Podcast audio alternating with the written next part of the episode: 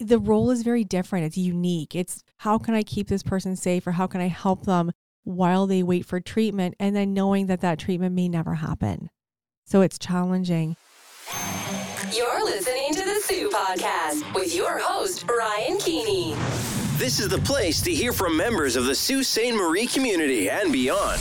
We're on a mission to give local voices a platform to share their stories and experiences. Whether it's supporting small business, discussing local politics, or tracking real estate trends, find it all on the Soo Podcast.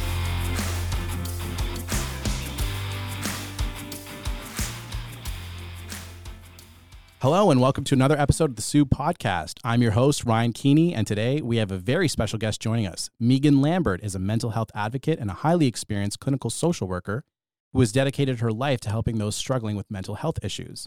She is the owner and founder of ML Counseling Services, and she has made it her mission to provide support, guidance, and resources to the people of Sault Ste. Marie, where she's lived for eight years with her husband and two boys. Before relocating to Sault Ste. Marie, she ran a private practice in Barrie and Collingwood for a number of years. Meaghan holds a bachelor's degree in social work from Ryerson University and a master's degree in social work from York University. Meaghan is also a certified trauma counselor and a member in good standing with the Ontario College of Social Workers and Social Service Workers.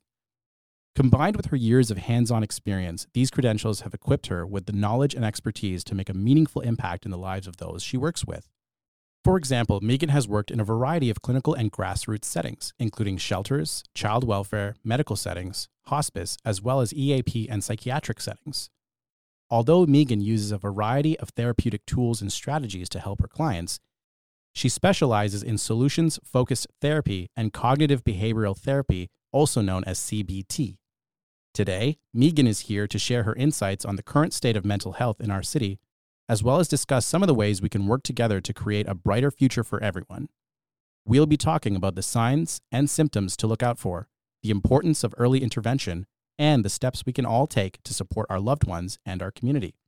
So, without further ado, I'm happy to welcome the highly qualified and knowledgeable Meaghan Lambert of ML Counseling Services. Welcome, Meaghan. It's really exciting to have you on the show today. Thank you. I'm actually really excited. This is a new thing for me. So thank you. So, Meaghan, one of the things that I find really exciting about having someone who is as credentialed and experienced as you are on the show is it just feels so insanely relevant to what you hear about so much in the Sault Ste. Marie community. To be clear, there's a lot to love about Sault Ste. Marie. That's why I moved here. It's a beautiful city. I've come to know a lot of amazing people that live here. But that being said, the reality, at least as we see it in the media and on social media, is that there's also a lot of struggling that happens in the Soo area in terms of people's well-being, their mental health and addiction and that sort of thing. I think all of us sort of worry for each other as a community, whether you are thinking about your loved ones, people in your immediate circle, or just the community at large. It's just such a big topic. I can imagine we could probably talk about it for hours and hours and hours, but for the amount of time we have in our podcast episode today, I'm really excited and interested to hear what you think about what's going on in our community. As am I. And I love Sault Ste. Marie too. We're not from here, but I can tell you that what we're seeing in Sault Ste. Marie is not entirely different than other communities are seeing as well. We've had this really interesting few years with COVID 19 and people very isolated and stress and fear, really. So, what I've been seeing in terms of the community and my own practice is a real increase in anxiety, depression, addiction. Certainly, we have children and adolescents really that have missed significant gaps in terms of their social development academically, but in my opinion, and you can disagree, people can disagree with me, but really in terms of their social development, their emotional well being, we have these large gaps of time where teenagers have not had that experience. So, what I would say, and I've been saying this to other colleagues as well, is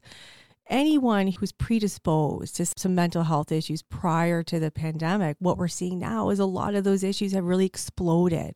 And that's why our systems in the community, so Canadian Mental Health, Algoma Family Services, private practitioners, are really, really overwhelmed because the needs are so much higher, I have found since the last three years. For example, we have kids, we have adults that are having a difficult time even with self regulation in terms of conflict We have kids, and I know I'm talking a lot about kids, and this, of course, applies to everyone. Oh, go on. Yeah. But certainly, kids and adolescents seems to be a pretty popular topic right now. How do we help them? What do we do? Schools are certainly overwhelmed in terms of mental health issues. It's in some ways, and I always try to take a more positive approach. So, in some ways, some of these issues I think are good in terms of this really opens the door to conversations and it really forces us to look as a community as individuals well, what do we need to do differently? Because the need is much too high. So, again, this is happening all over. This is not just a Sault Ste. Marie issue, it's happening everywhere. And that's kind of has been my experience. and what do we need to do? Adults and kids are different. And I'm going to talk for a little bit about kids Okay. and teenagers for sure. That's who I see a lot of. Okay. I think what we need to do is beef up support. So let's look at schools. We have big classrooms, we have a lot of kids, we have a lot of different needs. And the expectations that we're placing on schools and teachers to resolve this is probably not realistic. I think in a perfect world where this would start, some of it would be in the school. So can we implement programs, right? Can we add in supports? What do we do in terms of, because let's be honest, our kids spend eight hours, you know, six to eight hours there a day, five days a week. The teachers in school see our kids sometimes more than us. That's the reality, right? So I think it has to start there. I think what I always tell people, and this is interesting because people actually forget this when they look for private therapy. So, private practitioners, there's a cost, right? There's always a cost to that. People often forget that most often you have coverage. You have EAP, you have coverage. People forget that. I think we need to do a better job within our community in terms of our physician, in terms of our community agencies at reminding people that because often people will not reach out for help on the assumption is, well, we can't afford it. And then what happens is we rely heavily on Canadian mental health, community mental health, Algoma Family Services.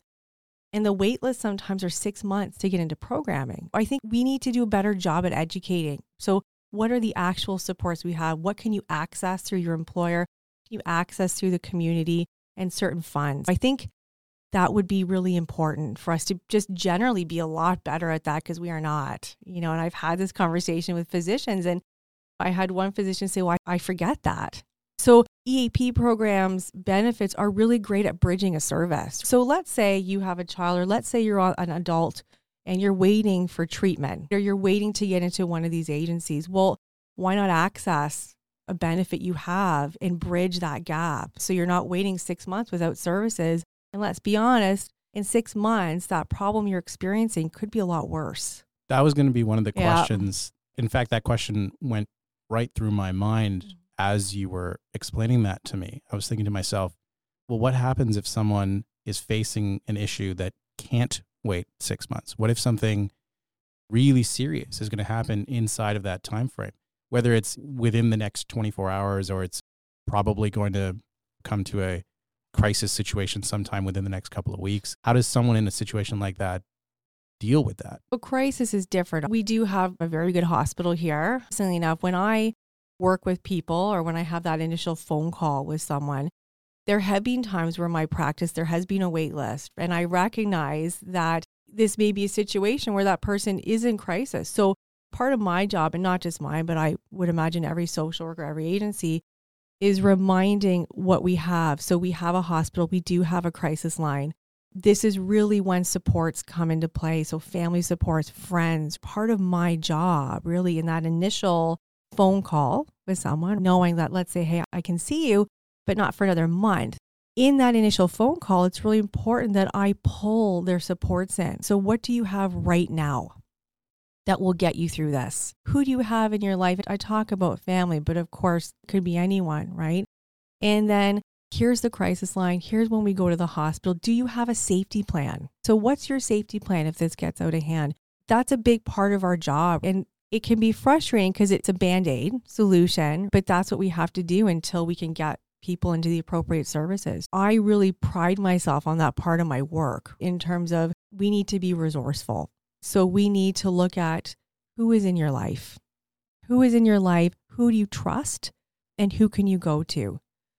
And oftentimes, what I will do with their permission is loop that person into that conversation. So here's where we're at. So I'm happy to see you. I can't see you right away, but here's what we can do right now. And in Sault Ste. Marie and in a small community, trust me, you have to be very, very creative sometimes in what that looks like. Yeah, I imagine that's a, a particular concern, especially the demographic that would be tuning into a show like the Soo podcast. They'd be thinking to themselves, well, how am I supposed to turn to so and so or so and so because they know that person and they know that person? And it's there's very much this sort of environment where like you've got that everybody knows everybody sort of feeling. That's a different issue, though. Trust me. The advantage I have, I think, is I'm not from the Sault Ste. Marie. That's Right. very appealing to a lot of people Right. when they walk up the stairs in my office, is I don't have cousins here or whatnot. Right. But the seriousness of mental health will outweigh and should outweigh somebody finding out that you're going through something. I agree. I'm really clear on that, right? So if someone's in crisis and what do I do? Okay, you know, who do you have supports? Well, so and so, but they know so and so. And my I challenge them in terms of well, we have to figure out what's more important. Right. Right. I'm very much and I look at I know we talk the talk in terms of taking that stigma away from mental health, but we have to practice that too. Supports and health come before someone else finding something out. And that's really how I frame it. Yeah. And we have to place value on that. Yeah, and it feels like having conversations like this, especially in a digital public forum, could perhaps work towards that goal of removing that stigma. It's possible that someone hears this episode and they think to themselves, you know what, I think I'm going to tell that person that I was reluctant to speak to that I'm going through this. I think that's important. And actually, I think one of the positives that came out of the last three years is that we relied more on each other. Yeah. So, and it was really an interesting time. We were physically disconnected in many ways, physically disconnected. But in other ways, I think it allowed us to grow more emotionally connected. I had this conversation with a friend of mine. It's like, I haven't talked to this person in 10 years, but I had a FaceTime with them during COVID. I think it really enabled a lot of that in terms of, well, I'm stuck in my house. I can't actually physically see anyone. So I'm going to start talking to people, which was important then. We didn't want to feel isolated. I think one of the benefits of COVID 19 was that it allowed us to share more. It allowed us to be creative in terms of how we were reaching out to someone Right. and what we were telling them, because let's be honest, it was a really difficult time for a lot of people. So I think, yes, I think if you are struggling, the best thing you can do is tell someone. Doesn't have to be a professional. It could be someone who you trust, but loop somebody in so they can provide some support. And if anything, I think we've learned that in the last few years that we really do need that as social creatures. We need to do that. Right. You mentioned earlier that a big part of your practice is assisting youth Mm-hmm. and teens, that sort of thing. What sort of unique challenges are the youth going through that may be somewhat distinct from someone, a client that comes to you who's in their 30s or their 40s? the big difference is social media. So there's a variety of platforms. I'm going to focus on one of them in particular that seems to be more problematic. And look, and I have two kids too, and they're very much in that world. The unique challenge that teenagers face is certainly different when I was a kid because we didn't have any of this is social media. This idea that I can say whatever I want. I can even create an account that's not under my name and I can say things I would never say to someone face to face. It's this idea of well, it's online bullying really, but it's to me it's more it's more significant than that because what platforms do like that is it creates a generation of youth that have almost no ability to deal with conflict face to face. So it's very easy. I could sit here and type something to you right now and say all sorts of things. Would I ever say that to your face? Absolutely not. Would someone say it to my face? Probably not. But online they would. And that's very unique to that age group. So, this ability to solve problems, and I say that very loosely over Snapchat and say horrible things that you have no idea or control how that person's going to react to that. What happens then is when that carries over to the schoolyard, for example, is you have two people who have a complete inability to two things to solve a problem and to self regulate their emotions, right? Right. So, what that does ultimately creates a generation that is just very anxious. I don't have confidence that I can solve a problem. I don't have any coping strategies because my coping strategy has become typing on my phone.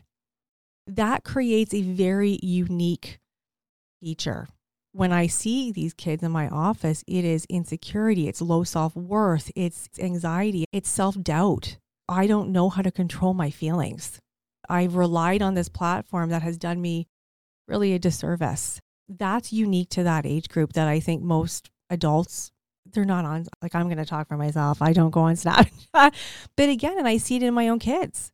I see conflict happen and what is being said is really horrible. So the new thing, and I, if that's okay, if I talk about it, the new thing that we're seeing on some of these platforms is is kill yourself, and Wow. it's not the full word. It's KYS. Hopefully, I'm doing that right. And it is being thrown out all over the social media universe. Kill yourself. For some kids, okay, they may react and they may tell the kid to get lost, but there's another segment of kids and teenagers that will take that very personally. So think of it. You're already struggling, you're depressed, you're anxious, maybe you don't have a lot of supports, and some person tells you to kill yourself.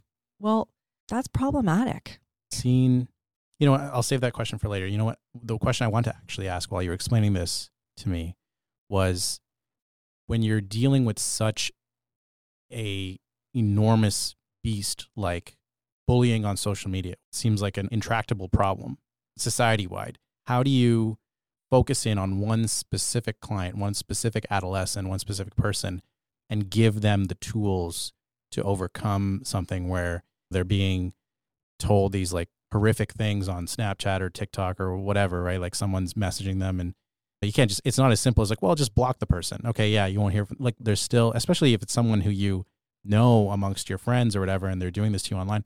Like, so how do you work through that with a client?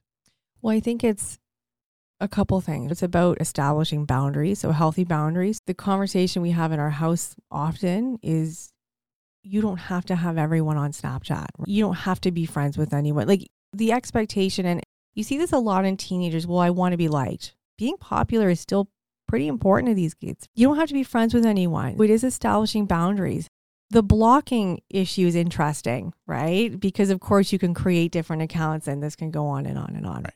One of the strategies I use often is I will encourage someone to take a social media break. That's a two week break. Go off social media because you and I know sitting here, that person's not going to miss anything in two weeks of being off social media. And I know this sounds strange, but it is almost like a detox these kids go through because Right. they're on it all the time. So the strategy is could you take a break? What would that look like? What would be negative about that? So challenging a little bit of thoughts around so what's the worst that could happen by not being on Snapchat? Right. Right? Nothing. Reality is absolutely nothing. So part of that is that talk, that conversation with them. The second thing, of course, is trying to pull out what are the specific feelings. Is it, I feel insecure? Is it triggering trauma? Is it making me feel I'm not good enough? So part of our work is to determine that, you know, this big giant balloon of emotions is to pull out the very specifics, right? My work is very much kind of guided by the client I have sitting in front of me. A lot of that work is up to them. Hey, how do you feel? I feel really insecure. Okay, let's start there. Let's start there. Why do you feel insecure? And then develop some strategies around that. Part of those strategies, of course, are taking a long, hard look at the role that Snapchat or TikTok play in their lives. It's complicated, it's a big, giant beast. Right. And one of the things I will say is it's happening to everyone. It's in some ways that can give some of these teenagers some relief is that they're not the only one. They're not the only one that's doing this. So it's very difficult. It's breaking down what the feelings are. It's encouraging social media breaks, which is, I know, a very, very difficult thing. I mean, look at, I'm on my phone all the time, to be honest. And I've really kind of started to realize, like, what am I getting from this? Right. what am I getting from this? The other part of this is my husband and I were actually talking about this is there's no motivation for these kids to get together in person. Wow. So if I can go on Snapchat and now I have two boys, so I you know, I'm talking just in terms of their gaming, you know, they're at home on a Friday night. If I can just jump on Snapchat and chat with all my friends, where's the motivation to see someone in person? Right. Where's the motivation to solve a problem face to face? There's none. That's to be honest the bigger issue is it's taken away any desire, any motivation to actually get together with kids. And that's where they develop these skills.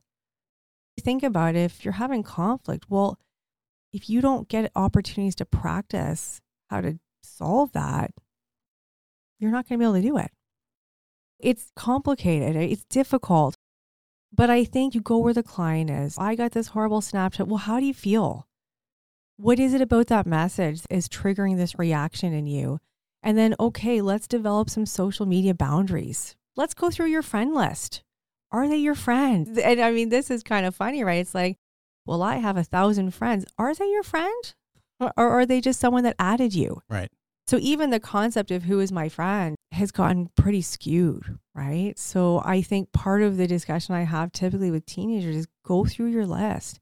Who is your friend and who is not? And if they're not, why are they there? Right. So it's boundaries. It's relationship boundaries and it's a good skill to have because you can transfer that over of course to real life. Right? So why do you want people in your life that are horrible and nasty? Yeah, I've found that especially with certain individuals that for my own mental health reasons I came to the decision to just say to myself, you know what? Maybe I'll be better off. I'll be less stressed out, be less jarred all the time if I didn't have this individual in my life because of the poor choices that they just continue to make again and again and again. And I've come to that conclusion where it's especially some of these were very, very long friendships where I thought to myself, here are, I don't know, maybe like a pros and cons list in my mind. I'm like, here are all the pros and all the good things I get from this friendship. But at the same time, here's all the ways it's adversely affecting my life. I think at this point, I just need to cut that person out and move on. And I have found when I've made those choices that my life and the experience of my day to day well being has dramatically improved when I've done things like that. It's pretty amazing, right? Yeah. And I mean, it's not a complicated concept. Right. The problem, the challenge, of course, is that as adults, we're better able to make that decision. So I think that's when really the role of parents, educators, caregivers comes into it as well. So having those conversations, if you notice a sudden change in your teenager or child's mood, ask questions. The conversation in our house, and maybe this is unpopular, I'm not sure. So the way we see it is social media is a privilege, it's not a right. Right. So it's a privilege, right? This is something that there's been a discussion about. We're allowing you to have it. It's not a right. It has to be taken seriously. It just does. It's boundaries. It's like, sure, you can go on Snapchat or TikTok, but you need to be on it all night. And chances are no. I think it comes down to really honest conversations with our kids. So, what's going on? What is someone saying to you? And of course, you walk the line of being too involved and then letting them figure it out for themselves. But what I will say is if you have a child that behavior has changed drastically, more than likely something is going on on social media. And so then as parents, that's an opportunity for us to have the conversations Right. and establishing is this healthy? right. Is this making you happy? Because if it's not, why are we doing it? Right. Well, actually, so we have someone right here who can comment on all of this. Ja- I could, yeah. Jason just recently turned 18 uh, last month, actually. Right. He's a lot closer to that generation, that demographic, and can definitely probably, I would say, speak more accurately to what than I ever could compared to myself. And of course, you you have all your clinical experience, so you're in a very good position to comment on it. But uh, these are just not things that I get to see on a daily basis of what is it that from a mental health perspective, what is it that the young population is going through compared to like when I was growing up, right? There's a lot of things. I imagine St- Uh, stuff that you may or may not want to say on the podcast. Yeah. Yeah. That's very accurate, actually. yeah, Whether it be something that they take at the house or right, friend influence or something like that, you see a lot of stuff. right, Yeah, and because it's I think such a big part of their life, it becomes significant. I find and you can jump into but it snowballs. So Right. it's this idea that someone said this as someone I'm going to screenshot it, right? And Yeah. I'm now going to share it with 500 people. Oh, I've known So- adults so- that have done that. Or Right, just but one person that One you per- trust. exactly, yeah. but then let's be honest, we're talking about teenagers. Yeah. so the idea of keeping things close is not always great. Yeah. And then so think of the social ramifications for that kid. All of a sudden, you're kind of a social outcast. And then what? So then you've got a kid who is depressed, anxious, isolated because of what? Because of one message. And kids don't understand that. There seems to be, and again, right, I think it's the lack of face to face. It's very easy to say whatever you want hiding behind a screen. It's a very different reality to be face to face with someone. Right. So I think the social ramifications, I think kids are probably teenagers, kids, I'm going to assume, are sending things that are likely illegal, that are likely, if someone reported it, Right. could be problematic. We don't talk about it though. Right. We don't talk about it. And so when I have teenagers, and it's really interesting, when I actually have a teenager in front of me, I have to constantly remind them to put their phone down Wow. when I talk about like this detox addiction kind of type behavior, like I mean it. It's remember you need to put your phone away. You need to put your phone away. It's constant like this.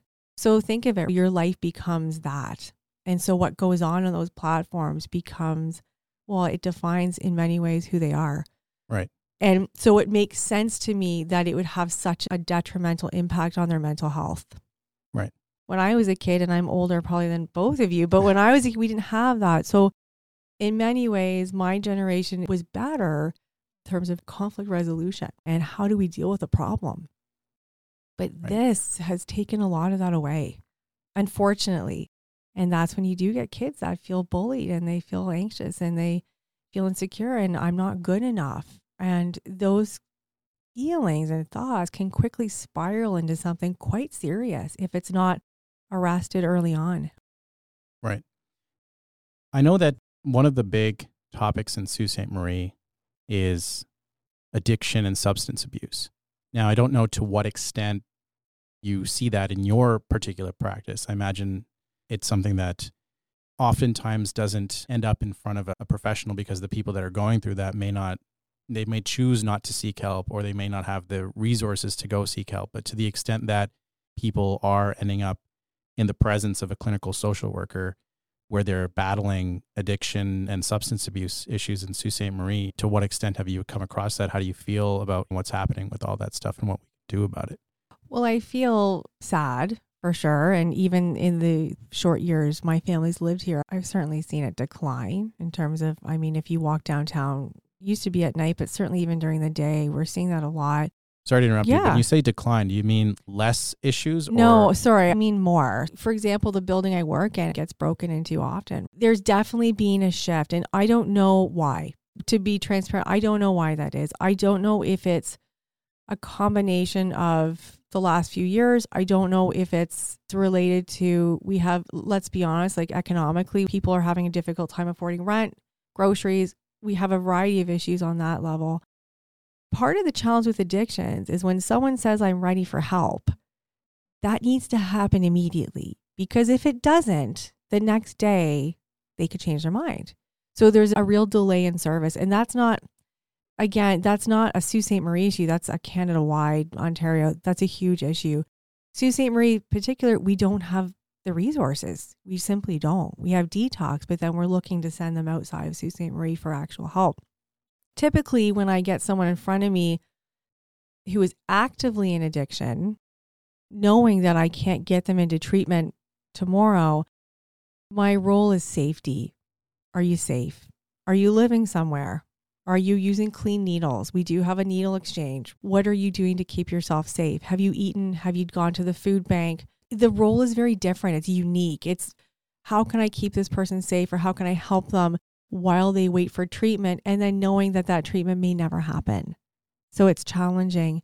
When I have someone in front of me that's completed treatment and that is an active recovery, then it's really about coping strategies. Part of that conversation is what led you down that road to begin with. Typically, it's trauma based. So, something happened as a result.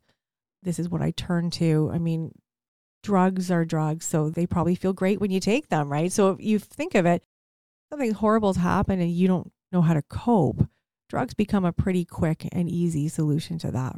like So- an escape. Absolutely. They feel good. They're addictive for a reason, let's be honest. So, part of it is pulling on coping strategies. What led you there? Is there resolve? And if there's not, we need to continue those conversations and implement tools. And in terms of when you're faced with that again, what can you pull from that maybe you couldn't before?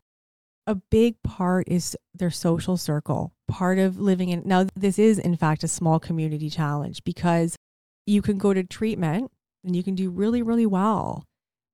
But if you're coming back to the same environment with the same social circle, the likelihood of you succeeding in your sobriety is low. And that is a small town challenge. I'll tell you that. That's not to say it doesn't happen in Toronto, but certainly when we're in a small community, when you come home to the same environment, the temptation is there. Part of our job as clinicians and as a community in general is okay, are there other social circles that you could get yourself involved in? That's the real challenge here. Is it's small.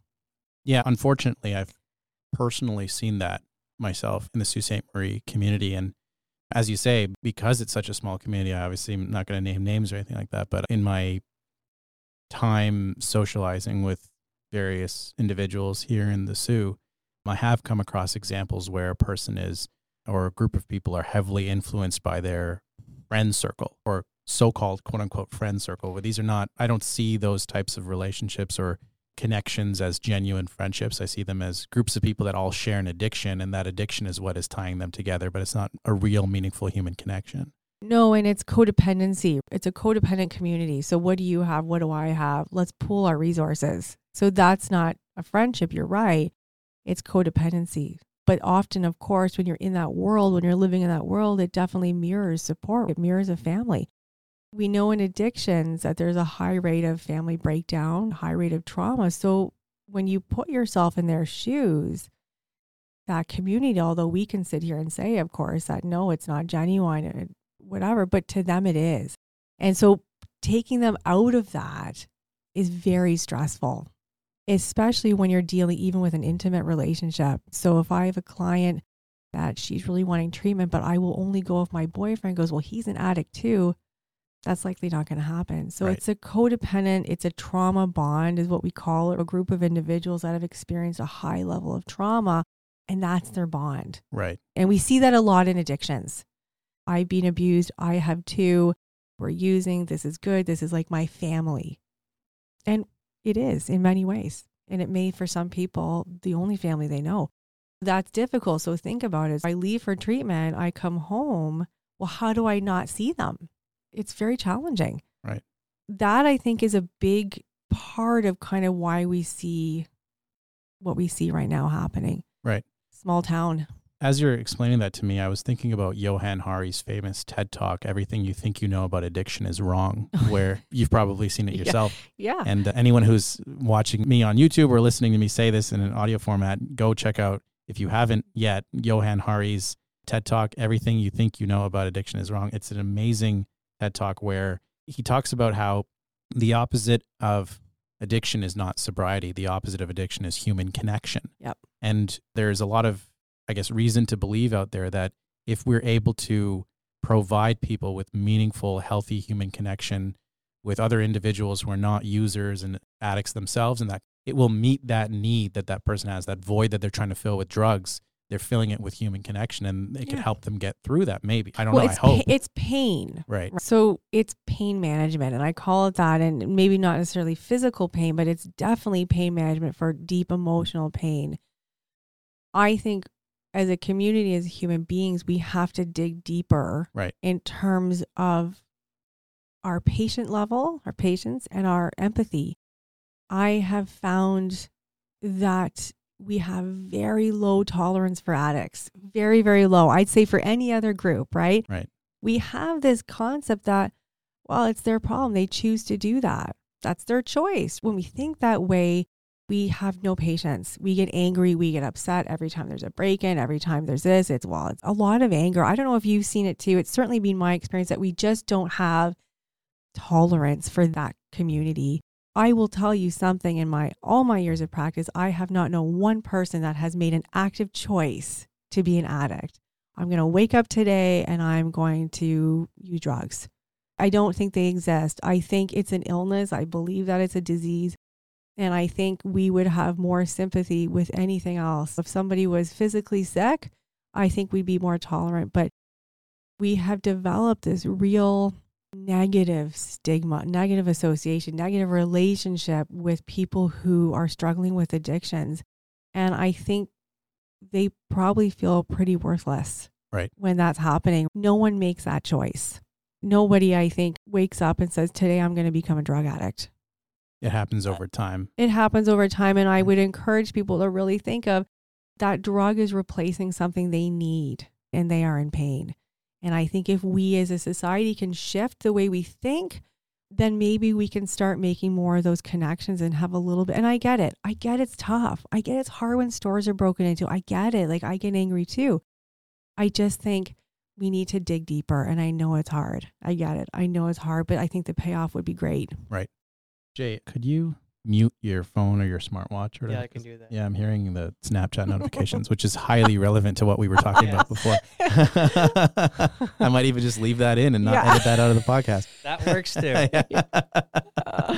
And I just sorry, and Go just ahead. I Yeah, yeah, just go want to say one more thing. This addiction piece is we have this general idea of who is an addict, what type of person is an addict, and I will tell you, it's everywhere.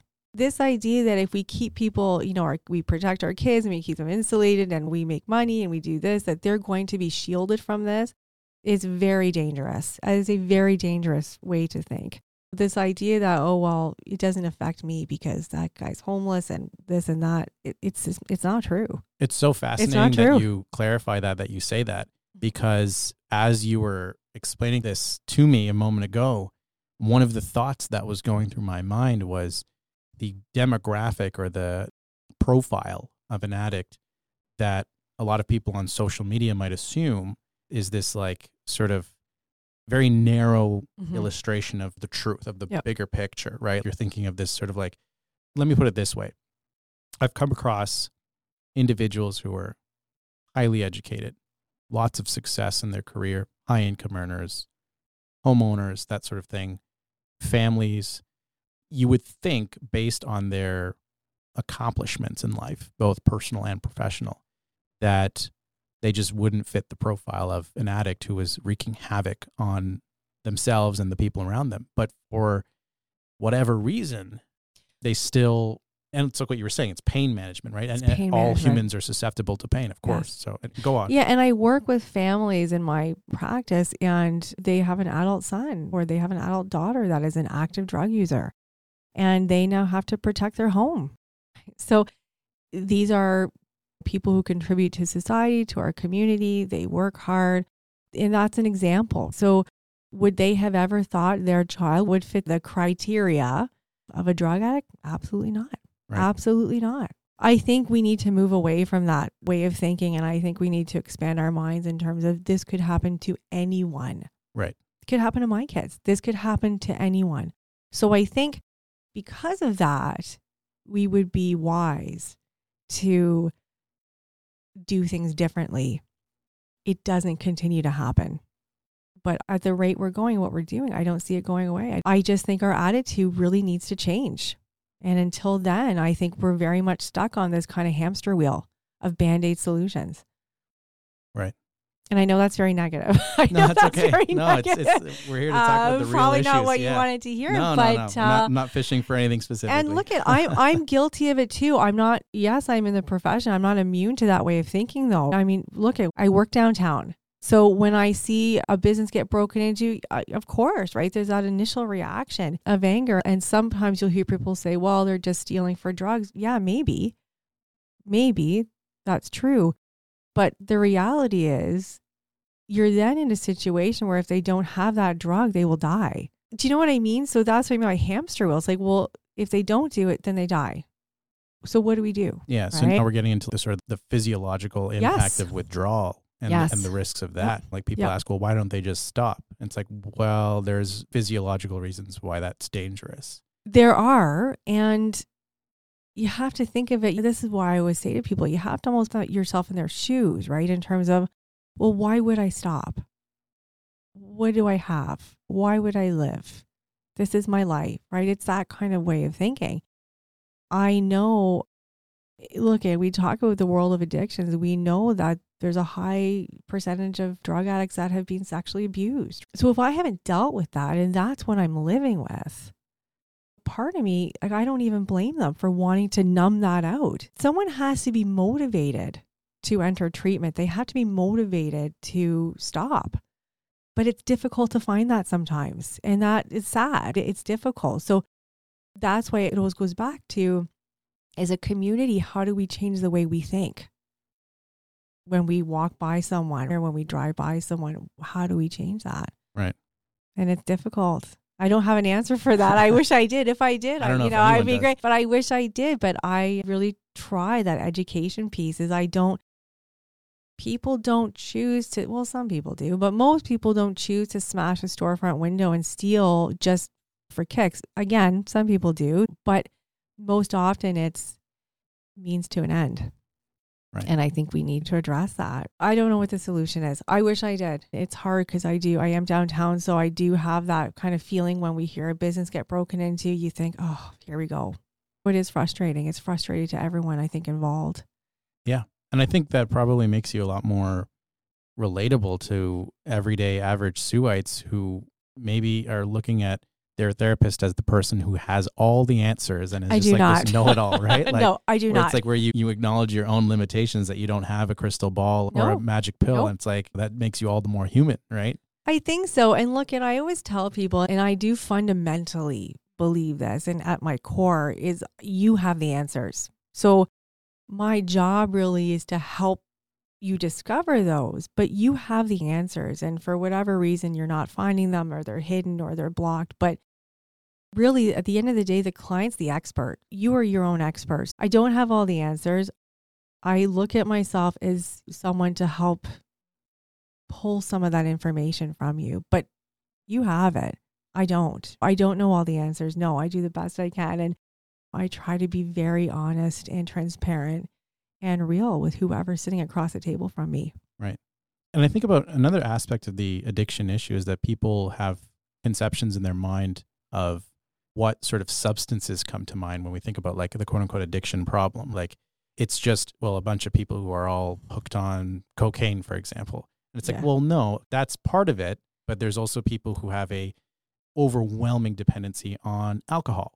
And, and maybe it's multiple substances. Maybe it's alcohol and it's cocaine. Mhm. Maybe they have, I think, an often overlooked addiction or things like a food addiction Yes. or a video game addiction or Yes. like becomes so out of control that it starts to affect their ability to earn an income. It affects their ability to connect with their family members, that kind of thing. Yeah, so you're absolutely right. Addictions come in all forms. We're talking about drugs, but yes, alcohol, food, pornography for sure Yep. is a big one where we're seeing lots of. What they have in common is escapism. What they have in common is I need to escape. I don't have a way to cope with these really deep rooted feelings. So, what I'm going to do is I'm going to do something where I get immediate relief. Right. And that's what it's about. It's about this immediate relief because trauma is painful. Depression is painful. These are painful, painful things. A lot of people are ill equipped in terms of how do you cope with that. A lot of people are ill equipped in terms of who's in their life. Who do I turn to? So it makes sense to me that the addiction rates are high because it's immediate. I can feel better immediately. And that's the same with food or video games or whatever. It's an immediate, I feel better. Right. It's unhealthy, yes, but on some level, you get it. You get it. This is painful. I don't like this. I don't want to feel this. I don't want to cope with it. It's too much. This feeling of I'm just overwhelmed. Right. And what's the quickest way for me to feel the opposite? Right. I would say, for my part, the first time I was really exposed to community wide substance abuse problems was actually not in the Soo. It was actually when I was back in law school in Windsor.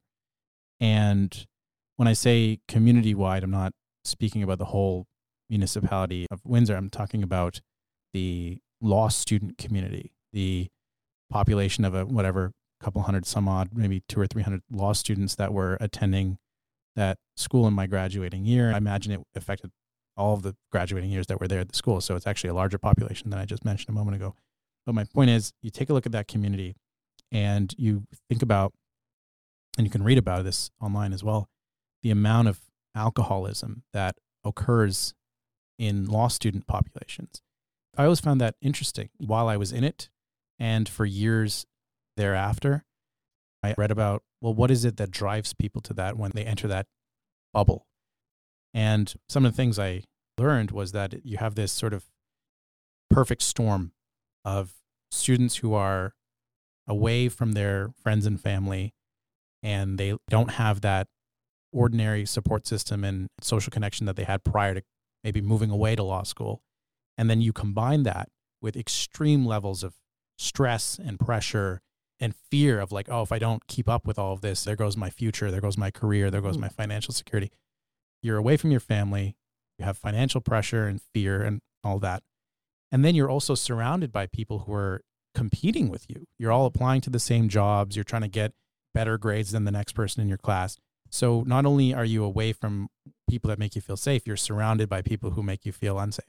Right? Yeah. At least academically, Yeah, because they're for your sure. they're your competitors Yes. a lot of what happens with these students, I could say it definitely happened for me as well, is they turn to this alcohol driven lifestyle, which seems harmless because the whole party lifestyle of university and the advertising industry is making this look like a fun, normal thing. But I imagine in moderation, it can be a a fun, normal thing. But like in excess, which is generally what you see in law school environments, it's in excess, it becomes a problem. It becomes, for some people, an addiction.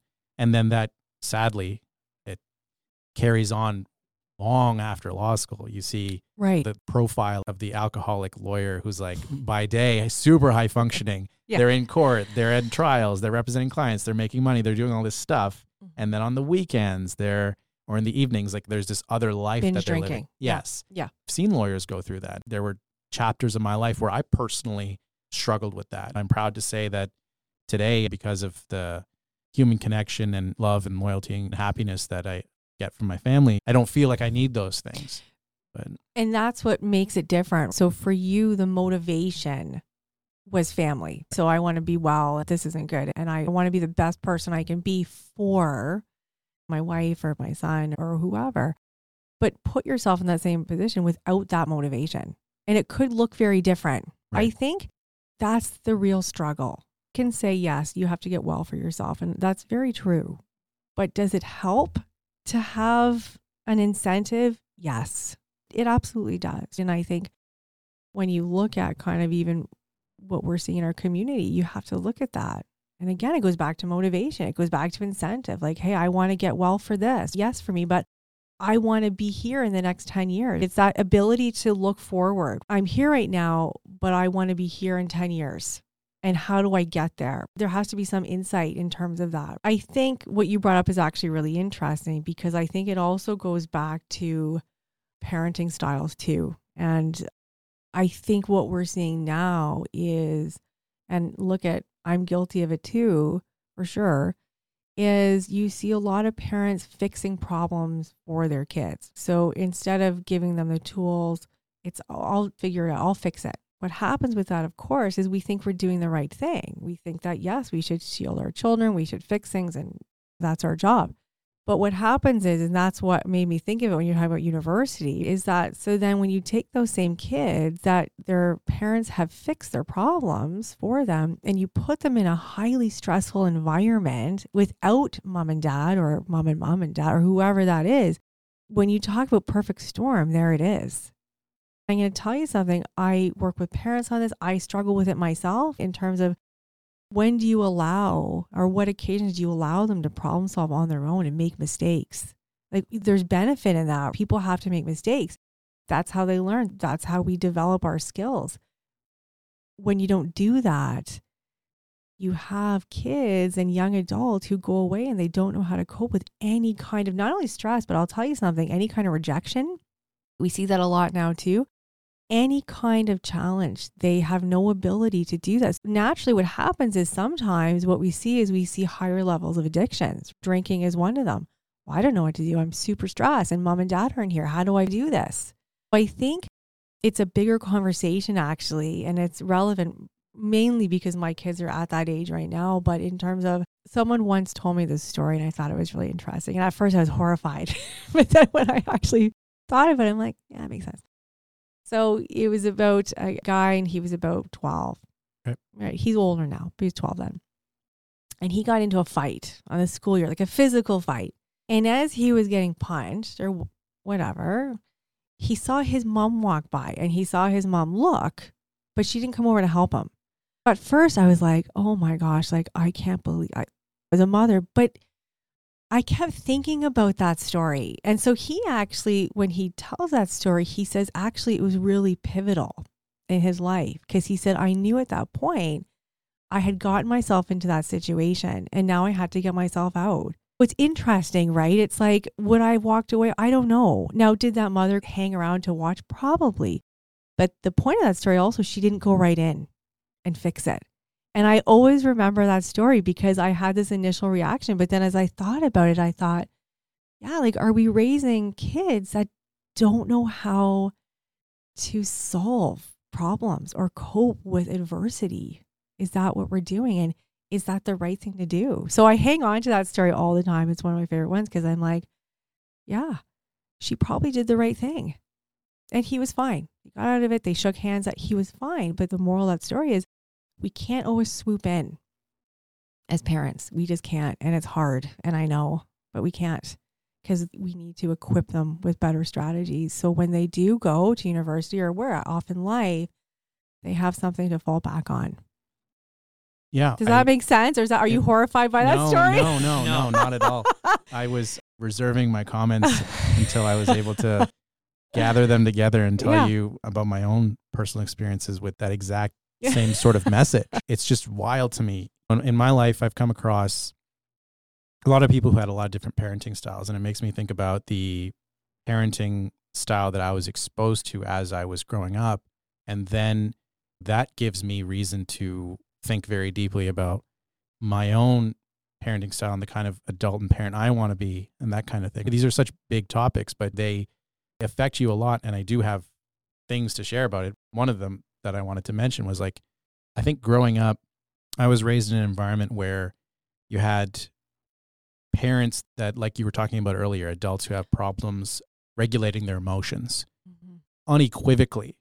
That is the sort of toxic environment that I myself was raised in. As a child, I was around adults who had almost no ability to regulate their emotions. And combine that with like a completely over possessive, controlling parenting style. Just the notion that a child is going to be able to get the opportunity to resolve things on their own, to work through things on their own, to overcome obstacles like you were just talking about. That notion was just on another Mhm. planet in the environment that I was growing up in, which in my mind it was one of several different things which caused me a lot of trouble and that I had to resolve as I grew older and I had to overcome that sort of childhood trauma. But it's crazy to me to think that sometimes let me just put this thought together. I was talking to Tracy about this a few weeks ago. I was telling her, you have to go through so many steps to adopt a child.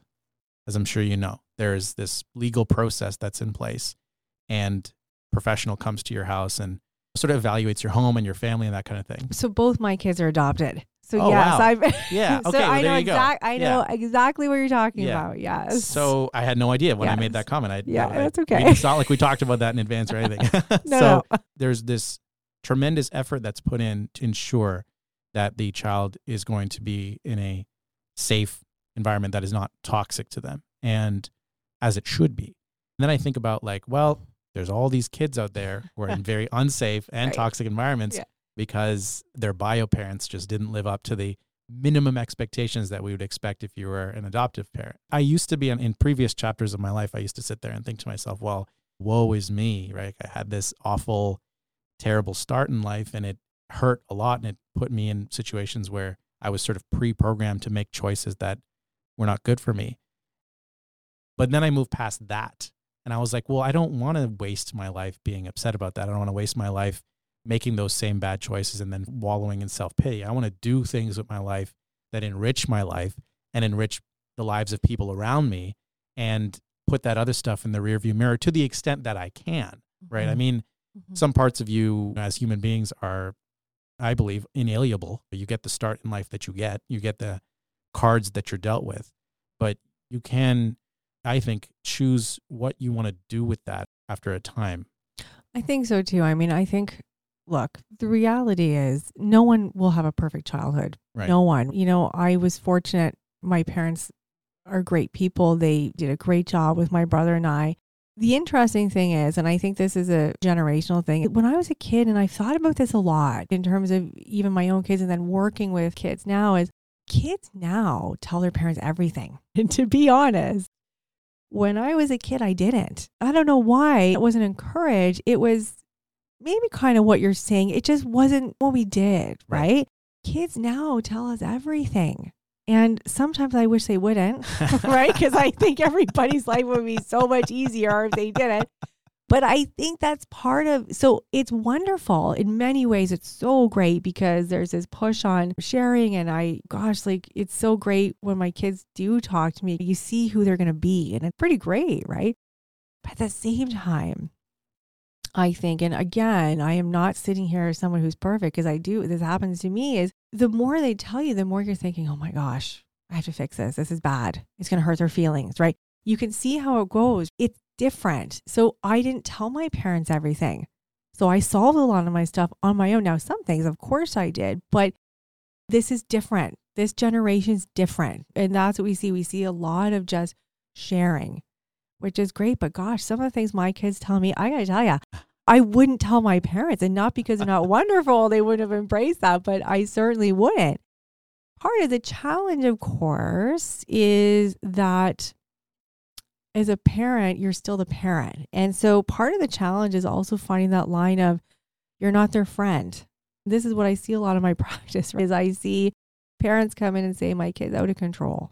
They're out of control, they hate me, whatever. And part of that is is that somewhere along the lines there's been a shift between parent and buddy. If your child treated you like they treat your friends, there's going to be a certain level of disrespect at some point, right? Right. So when someone comes in and says, Well, my kid's out of control, the first thing I ask and I want to understand is, Well, what are the rules? What are the expectations and what are the boundaries? And I'm telling you, often there's none. Wow. Though often there's none, it's the child who's in charge. And that's how it goes. Let me tell you something when you've got a teenager that you've allowed to do that, yeah, they're going to be out of control, right? So I think with this oversharing, and I call it oversharing because I think it is, you do have to be very cautious that you remember your role. Your role is to enable them to solve problems and to not do it for them. I'm guilty of it. And I'll tell you, like, the other thing is, is you parent your kids very differently. So I have two boys and they're very, very different. So I parent them very different. My friends who will listen to this will know that what I'm saying is true is one of my kids I'm much more overprotective of. And so I parent differently. And thank God my husband is the kind of parent he is, or else I will tell you I would fix all his problems if it was up to me. Right. But what that results in is him not necessarily having the skills to be able to do it for himself. And that's hard. When you push them to do that, you get some resistance from that. Well, what do you mean I have to do it? You know, what do you mean you're not going to do it for me? But the reality is, and what I say to both my kids is, you're going to be out of the house soon. I'm raising two men, essentially, is how I look at that, right? And that I want you to be confident and capable and be able to do things on your own. So Right. it's difficult, but the best thing we can do as parents or caregivers or whoever is in this kid's life is give them the tools, but let them do it and let them fail. And it's really hard to watch, but let them fail. Let them lose a friend. That's how, you know, when you think about it, that's how adults learn. We're held accountable. And so we have to do that for our kids too. And it's really difficult. And it's something I struggle with. And I'm telling you, the parents I see in my practice, that's that's a challenge. How do I allow them to do this? How do I back off? And how do you find these parents react to or internalize the advice that you're giving them? Well, the one thing is they're never surprised. So most often, by the time they're in my office and I'm saying something, they've already had that thought, like we, need to change this. And sometimes I'm the kind of push they need. It's typically receptive. People are receptive to that, and people are usually in my office because they're looking for change, and there's a recognition that what we're doing isn't working, and we love our child and we want them to succeed, and we can see that they're not right now for whatever reason. There's an awareness of we need to implement certain things. This isn't just for teenagers, this is even adults living with their parents still, because there is a lot of that, right? Well, how do you establish boundaries and rules when you have a 23 year old living at home? Do you know what I mean? So it's really important early on to establish those rules, the expectations, healthy boundaries, even though they're your kids, you, you can still have boundaries, right? But typically, parents who come to see me are very receptive and very eager to implement and do things differently, knowing that initially there's going to be a very negative reaction from their child. But over time, it typically works out. So it's always that line of yes, even with your childhood, like, yeah, would it have been great if you had the space and environment to be able to problem solve and to have those conversations? Absolutely. So it's always finding that balance that, yes, as a parent, we're here, we're going to support you, we're going to help you, but we're not your friend. Part of that is you need to figure things out on your own too, with us here beside you. Right. That's the difference. You can't do it for them. That's when I think when you loop it back around to university or coping strategies or addictions or alcohol, the better we equip our kids and teenagers with, okay, how do we function in life? The better able they are to draw from those experiences rather than go to something that is going to affect them really negatively, if that makes sense. Yeah. Yeah, it makes a lot of sense. Right? Yeah. And it's tough. Really, really hard. Imagine my tough, husband yeah. will listen to this and he'll be like, Yeah, she needs to listen to her own advice with one of my kids. And he's not wrong. I do. But you parent kids differently based on their personalities. Some kids are able to do things other kids aren't. That's fine. There's been a lot of talk on social media about this concept of intergenerational trauma. Yeah. And I had a question about that as you were talking to me about the relationship and the dynamic between parents and their children and that kind of thing. To what extent, if any, do you find in your practice where parents are coming to you and their own behavior patterns are being influenced by the trauma that they may or may not have experienced from their own parents? Oh, all the time. So initially, I would meet with parents before I would meet with their child to get a decent amount of background. And one of the questions I ask them is, "Tell me about your own childhood." so, what was that like for you? How did your parents parent? What was their parenting style? Did anything happen? Because that's very important. If you, for example, have a mother that was raised in an alcoholic home, she may transfer some of those feelings over to her own kids. We know alcohol parents are emotionally unavailable, and that's a result of the addiction, not a lot of affection. So that parent unknowingly, and I say that I believe in that unknowingly, be emotionally available to her own kids, not out of malice, out of we do what we know. Even though, and I hear this all the time, like, oh, I'm never going to parent like my mother and my father. And I will tell you, you do. You do pick up on some of those things. It's inherent. So, yes, I think it happens all the time. I think if you have a parent that went through trauma in terms of abuse, you may be looking at a parent who is very overprotective of their child and to the point of suffocating. That's not based on the child, that's based on the parent's experience because the parent's experiences are something really bad happened to me and I don't want this to happen to my kid. So Right. as a result, I'm going to really shelter them and I'm not going to let them experience things, Right. which isn't good either. So when we're parenting, it's really, really important to kind of check in and say, well, am I doing this or am I making this decision based on what's best for the child I have in front of me? Or is there influence from my own childhood? It's always, why am I doing what I'm doing? Yes, that's a very important question. And that's Right. something we talk about right at the beginning. What was your childhood like? And parenting style is important too. So, yes, I see that often.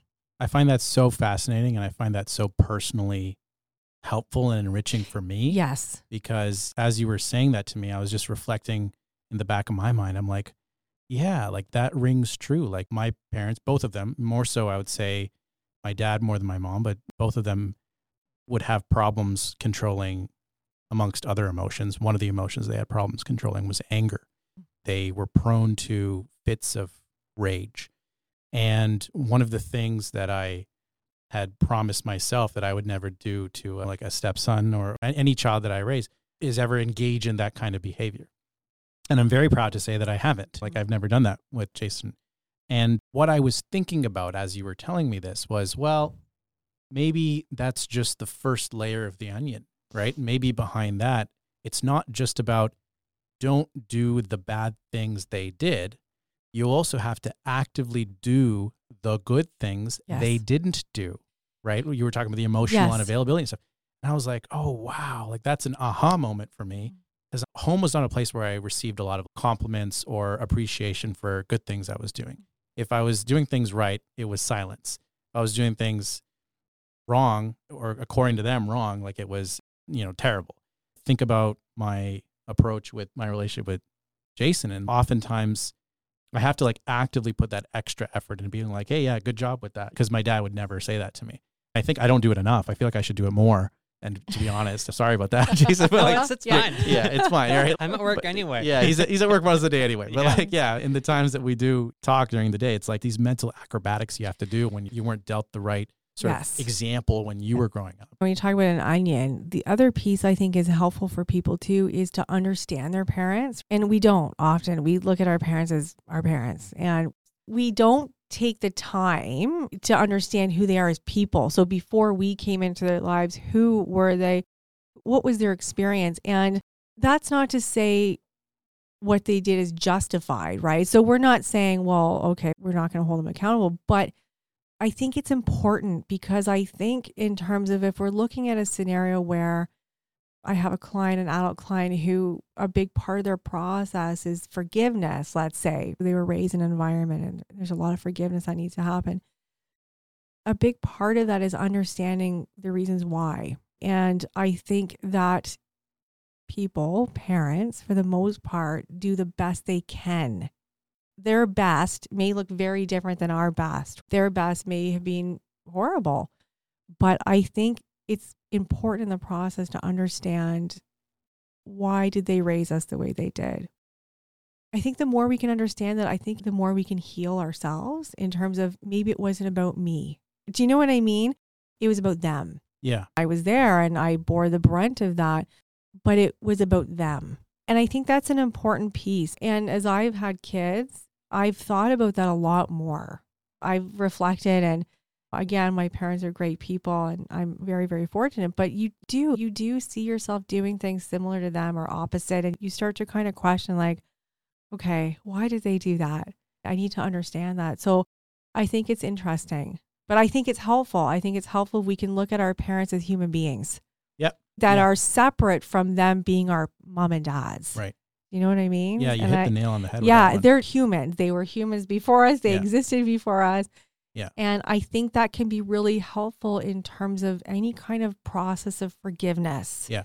And moving forward in terms of I'm going to do things differently.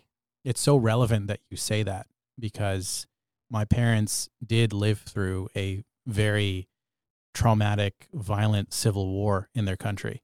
And they fled their country because of the just the lack of opportunity and the chaos and the devastation that they were seeing there. It was very much a horrific place to be. And they came to Canada for a better life. And then I was born some years later. I have an older brother. He is six and a half years older than me.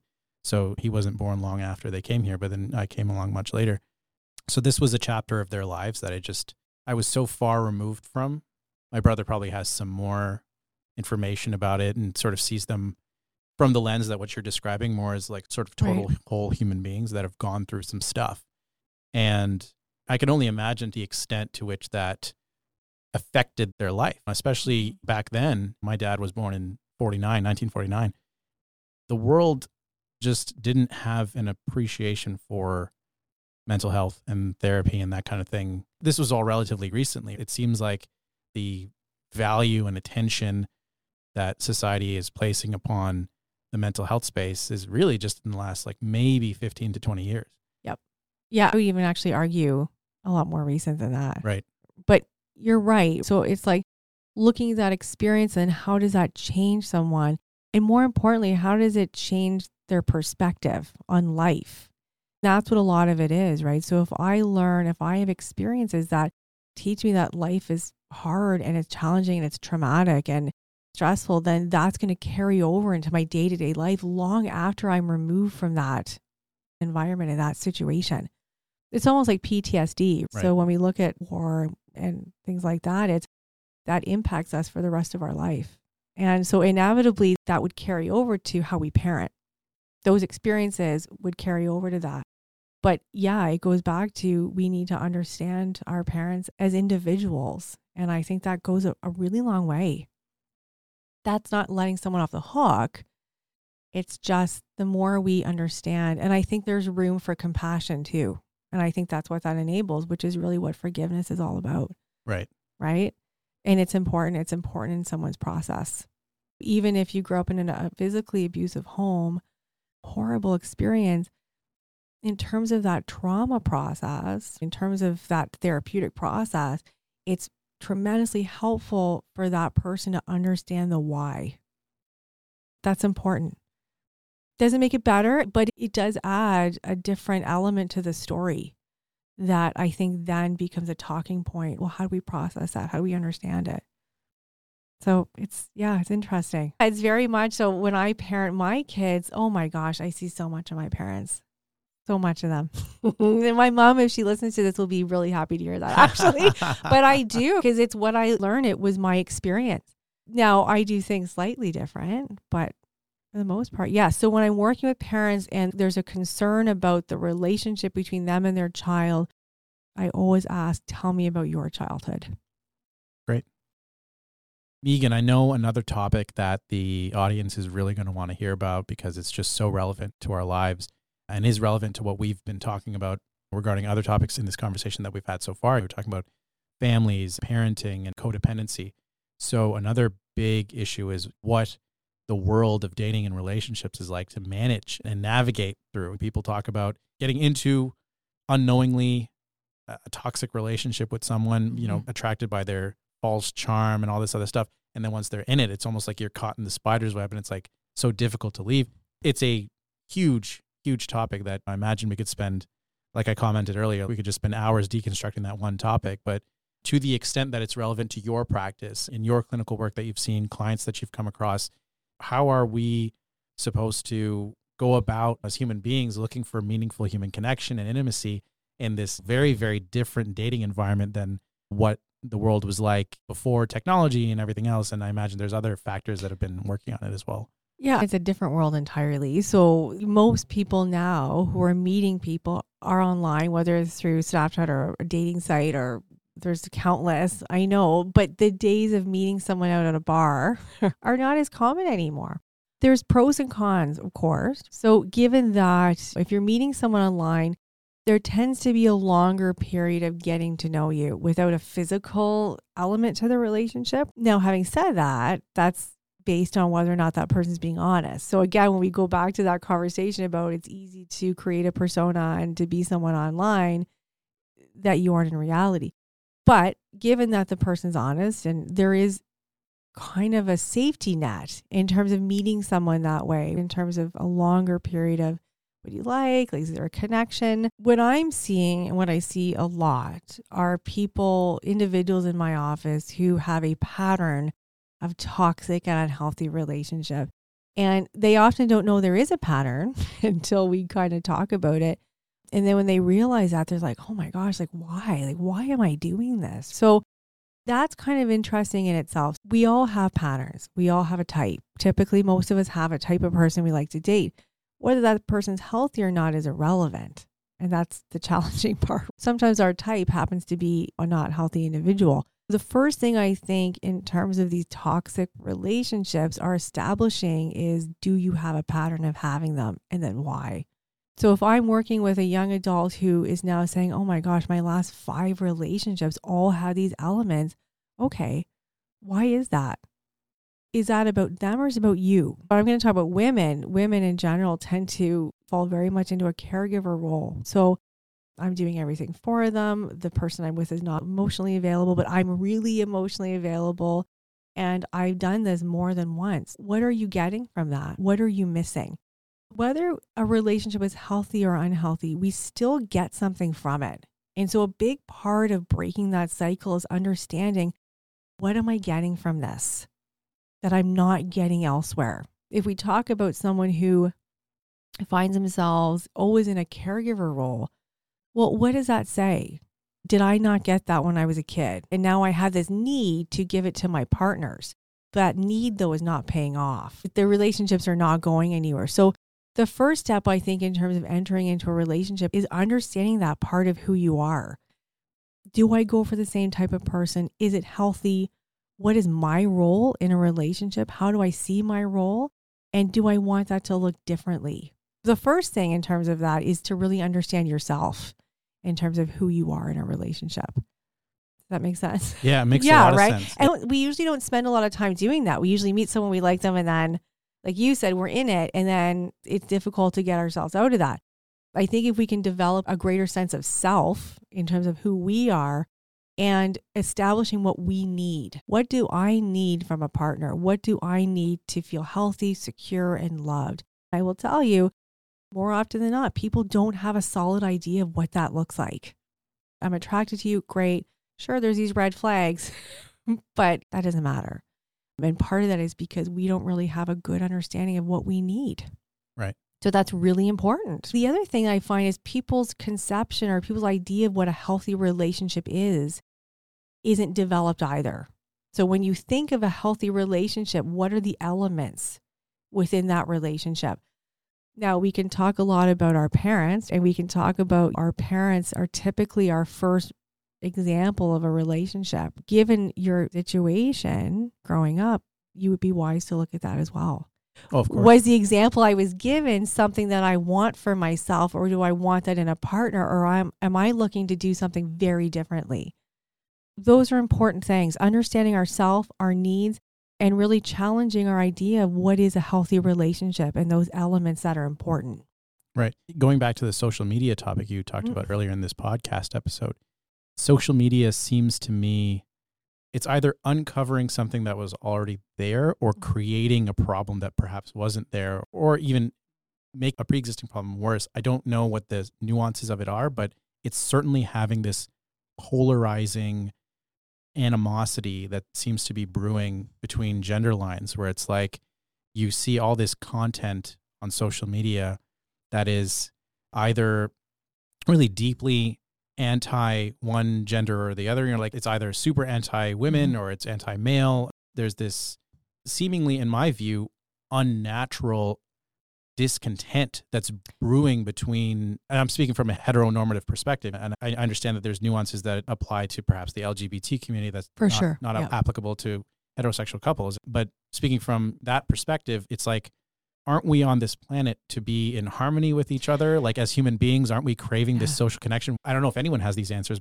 Where is this sort of like almost hatred coming from? The roles, I think, and again, my thoughts are the roles are changing in terms of what masculine, feminine, typical roles. And I think within that comes confusion. So it's really interesting. Again, I'm raising two boys, so I'm basing it, off them. We teach them, you know, you open the door and you're polite. But my son said, no, what if my girlfriend wants to open their own door? So it's kind of a confusing time too, right? So everyone's trying to figure out what's okay, what's acceptable, and Right. and that level of respect.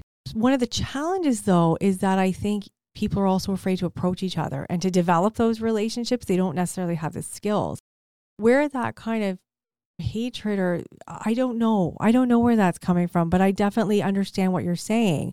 And I definitely see it on social media. It's almost like a bashing in some ways, right? So you're right, whether it's against anti male, anti female. Uh, what I will tell you is that certainly doesn't help in terms of people being able to form a relationship Right. or being open to one. It's difficult. I wish I had the answer for that. And it's hard. I don't know where that comes from, but it's a challenge. I think the expectations placed on men and women are different. They'll likely always be different. But I think with that also comes a disconnect. That's what I see. It's a disconnect. Well, I'm doing this and I'm doing that. You're supposed to do this. So I'm so it's a disconnect, which is what appeals to the online part of that meeting someone online. I think Yeah. it's much less threatening in many, many ways. Yeah. But I don't I see it. I don't know where it's coming from. I don't know, but I know it's a problem. I know it's hard. And it's really making people hesitant to approach someone in terms of starting a relationship or asking even anyone out on a date. Yeah. How do you ask someone on a date anymore? It's funny. My friends and I were talking about this the other day. Like, how do you do that? How do you do that without offending someone or without being too abrupt? It's tough. Yeah. I don't know. Like I said this to my husband, it must be very difficult to date right now. And it probably is. Yeah. Because it, it almost seems like the only way to do that is to just like match with somebody on some app. Yeah. And then it's like, oh, well, I don't really need to approach someone in real life and ask them on a date in a respectful and courteous way. I just have to like press buttons on my phone until I match, and it's just like, okay, well, I now know. what? Like- I know. And then it's so it's hard because right off the bat, even doing that is not creating a connection or Right. clicking a button. Right. Now, do those relationships work out? Yeah, sure, all the time. It's wonderful. But I think it loses something, in my opinion only, loses kind of that personal connection. Right. So I think it's challenging. Yeah. I know. Uh, like I said, the days of kind of meeting someone out and about are kind of going away, I think. Right. That's my opinion on that. I think people are craving or calling out for some sort of like expert advice on stuff like this because everybody wants to be an armchair psychologist or like claim to like, well, I read this Google article that said, d- d- d- d-" like, it's like, well, no, it's like you need years of clinical experience to truly understand some of the more complex layers behind these things. So when you do share your advice on stuff like this, considering how credentialed you are in this, I think people are going to really need to hear it from someone like yourself. Well, I don't know if we need to make it complex. It's really interesting to me because I think some of it is just core kind of common sense. I talk about respect a lot, right? Respecting people. And I think it comes down to that. I think that, you know, what you said earlier, gosh, wouldn't it be great for us to live in harmony, men, women? Again, we're speaking from heterosexual, but yes, it would be wonderful. Do I think it's possible? For sure. Yes, I do. And now you have to remember too, and this is, I remind people this all the time what you see on social media is not necessarily true. I had this conversation with a colleague of mine, and you always have to remember that there's an element of getting like hits. There's always an element of dramatics. So I think we have to take everything we're hearing and seeing with a grain of salt as well and bring it back to basics to some degree. That's what I think too. Gotcha. Yeah. But I think in terms of relationships, generally, I think it's really important, whether you're meeting someone online or in person, to really have a sound idea of what that person should be. Because when I work with people who have been in a very, very unhealthy relationship for years, what I will say and what I believe is I think people show you who they are early Right. it's up to us if we want to see that or not. And guess what? A lot of times we don't, but people do show us who they are.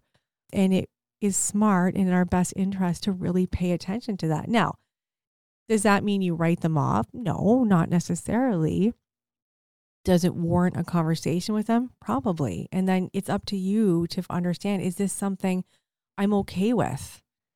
But red flags show up early. I work with a lot of kind of adolescent girls, and we're talking about this idea, this notion of what's a red flag? Well, what is it? It could be anything, and it could be different for anyone.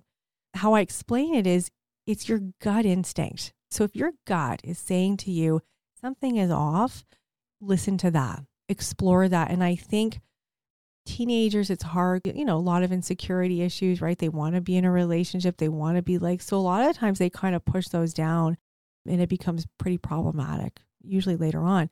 But how do we equip people to listen to those? And how do we equip people to see them early in a relationship? And I find that's a struggle.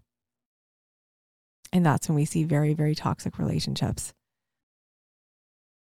To what extent in your practice serving the Sault Ste. Marie community, things like cheating and affairs and stuff sort of tearing apart families and relationships and how, and how does that sort of overlap with other issues that we're seeing where it's like maybe that is happening in parallel with other problems like addiction and that kind of thing? Uh, so I see it often, not with every client, but certainly often enough to have some experience with it. I think it's funny addictions, affairs, and I think there's these common themes that run through them. And we have to look at affairs in terms of, well, why do people have affairs? Why do people do them? I'm fairly sure, and I could be wrong, fairly sure the idea is not to deliberately hurt someone. And I know that sounds like a, strange thing to say, given affairs are very, very harmful. But when you look at this concept of escapism, so something is going on in my relationship with myself that I don't want to deal with. So instead, I'm going to create this alternate reality. And what affairs allow us to do in many ways is to create another self. So think of it things aren't good in your marriage, things are not good in your personal life. You meet someone that you connect with, and you get this opportunity to be whoever you want to be. And there's a safeguard there in some sense because you're not living your reality with this person. So the appeal is there. I think we can understand the appeal. The problem, of course, is because it's not reality, it's not real. So the second you go back to your partner, well, everything is amplified. All the problems are magnified because you've just had this experience where you can live free and be who you want to be. And then you go back to this partner thinking, oh, the problems are all still here. So it's in many ways, it's escapism. Men and women have affairs for different reasons. We know that. I mean, we've looked at it for years. So with women, it's much more of an emotional connection. Men, it tends to be physical. That's not to say it's not emotional either. So the differences are there but the reasons behind them, there's definite similarities. So, yeah, we do see that a lot. It's hard to be in a relationship that's struggling. It's hard. It's a lot of work. It makes you vulnerable to meeting someone else. It makes you vulnerable to taking a compliment a different way. So, I think it comes down to communication. But I think the reality is, and this is why it's interesting because when we look at marriages that break up because of an affair, and that person tries to have a life with the person they had an affair with, those relationships don't often work because when you look at it, the relationship wasn't real. It wasn't based on real facts, most of it. So, yeah, that's kind of what's kind of going on with that, in my opinion, in terms of why that seems to be happening. Yeah. It Yeah. sounds so relevant to the overall direction that society has gone in, where people just have so much fake in their life. Like we have at- fake relationships. right. We've even invented fake money and like we have food that's designed to taste like a fruit, but it's got 0% fruit in it, right? Like everything around us is just so fake. And I guess Yeah. that's what I was thinking about when you were talking about what people are chasing when they're looking for an affair. They're looking for like an alternate reality that is not real, that's fake as well. It's just this obsession with desiring that which is not authentic for some whatever reason. Well, and they're easy. And in many ways, they're easy. So to do the work as a couple and say, we have a major problem here. Marriage counseling is difficult. It's emotionally difficult. It can be volatile at times. So it's not pleasant in the beginning. It's a lot of work. It's a big commitment. And so often it's like, well, I will just ignore this. I'll ignore this because I'll get what I need from this other person. So it becomes a double life situation. It's not reality. We push escapism all the time. We push it in video games. We push it on Snapchat. We push it all the time. So it makes sense to me in many ways why affairs are on the rise. It makes sense to me. It's, absolutely, it does. We always have to look at ourselves in terms of what we bring into a relationship. Let's put it this way in order to have a healthy relationship, you need two somewhat healthy people. So both people have to have commonalities, same goals, same interests. There has to be something there that's the glue that keeps two people together. We have to be somewhat self aware and healthy ourselves. If we're not, we also bring that into the relationship. Some of those are how do we deal with conflict? So, anyone who's been in a relationship, there's always conflict. I don't care how great your relationship is, there's always a degree of conflict. Well, how do I deal with that? Do I avoid it or do I deal with it head on? What I find with couples is it comes down to that a lot of the time. So, how do we deal with issues? Do we deal with, um, I'm going to go escape? This isn't fun. I don't like it. Or are we going to sit at a table and hash things out? Or are we going to go get help? So, a lot of it comes down to your own ability to deal with that for sure. what can be done to attract more service providers, more professionals, more highly credentialed social workers and therapists to this region, given that there is a demand, given that presumably there is an avenue for such professionals to make a good livelihood and also do good work to a population that's in dire need of it? Like, how do we sort of from a business perspective attract more professionals to do that in this region, the Sault Ste. Marie area? So, first of all, we have to have buy in that Sault Ste. Marie is a great place to live, which it is. It is. As Sault Ste. Marie grows, my hope is that people will come here and want to work. I think as social workers or private practitioners, I think we have developed a fairly decent network. If I have someone that is not my expertise, I know I can call someone else. I think a big part of it is to highlight what we have here in terms of mental health to make it appealing and welcoming to people not from here coming here and setting up shop. I think that's a big part of it. And I think we still don't do that really well in terms of, hey, here's the great services we have. Let's highlight some different practitioners every month. Let's make it really visible. I think that would go a really long way. Make people buy into Sault Ste. Marie.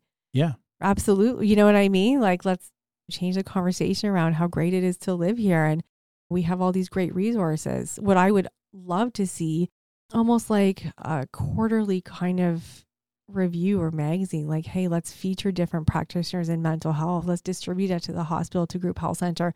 Let's distribute it to Toronto. Let's make people aware that there's some really fantastic practitioners here.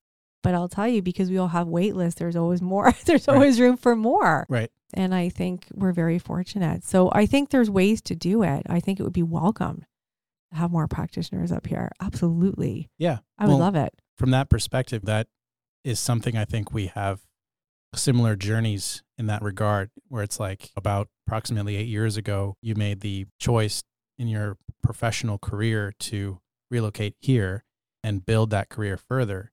Because as you say, and I quite agree, like this is a great place to live. And then for myself, I had that legal career in the GTA, and I decided to take the next step in my career over here. By and large, I do think that professionals are coming here. Obviously, there are very real issues concerning attracting more service providers and growing the population rather than seeing the population of the Soo shrink. Maybe it has to do with real estate prices. I don't know. Maybe it's just become so unreasonable to try to acquire real estate in the GTA. And when you're looking at that and you look at the really affordable cost of living over here, at least for now, and maybe that changes in the future, professionals who do earn decent income and do qualify for mortgages, they'd rather take that mortgage that they're qualifying for and have that dollar go further with quite a comfortable piece of real estate here in Sault Ste. Marie versus a relatively smaller piece of real estate, not nearly as glamorous for probably a lot more money Oh, in, absolutely. in the GTA, right? Absolutely. So maybe that's something that the Soo could use to attract more professionals. I think so. I think there's so many great things about Sault Ste. Marie. It's why we're still here. I mean, my kids like it here. It is a good place to bring up a family. You have beautiful beaches, stunning views. It's good. I mean, is there room to grow? Of course there is. But I think even in terms of when we first moved here to what it looks like now, there's been really significant changes. And I think if we continue to do that and invest I think we'll see a return on that. And hopefully that return is more professionals coming up here and really understanding the unique needs of our community. Yes, I hope so. That would be great. I would be really happy for sure, right? I mean, and again, I always say to people, the fact that there are wait lists is just an indicator that we don't have enough. I think what I would say to anyone wanting to come here and open up a private practice, I think there's lots of opportunity for that. Absolutely. Amazing. Meaghan, it's been an absolute pleasure having you in the studio today and discussing these issues with you. I know that mental health is something that is really important to me. I imagine it's very, very important to our audience. And I've had a chance to even talk to you a little bit about my own journey and how that's unfolded. And I imagine there's a lot of people out there who, if they're able to carve out the time to sort of really listen to and digest some of the things that you've talked about, I believe that it could have a really, really meaningful impact on people's lives in this community. Yeah. So thank you. And thank you. And yeah, I would just say that if you're struggling at all, then now is the time to get help. I think if you're on the fence of whether to get help or not, if you're actually even on the fence, is a good sign. Go and talk to someone because I think it, the payoffs are so good, so worth it. That's good advice. Yeah, thank right. you. Bye bye. Thanks for joining us for another episode of the Soo Podcast. Follow us on Spotify, Facebook, YouTube, and TikTok. And be sure to check out our website at soopodcast.com. That's S O O podcast.com.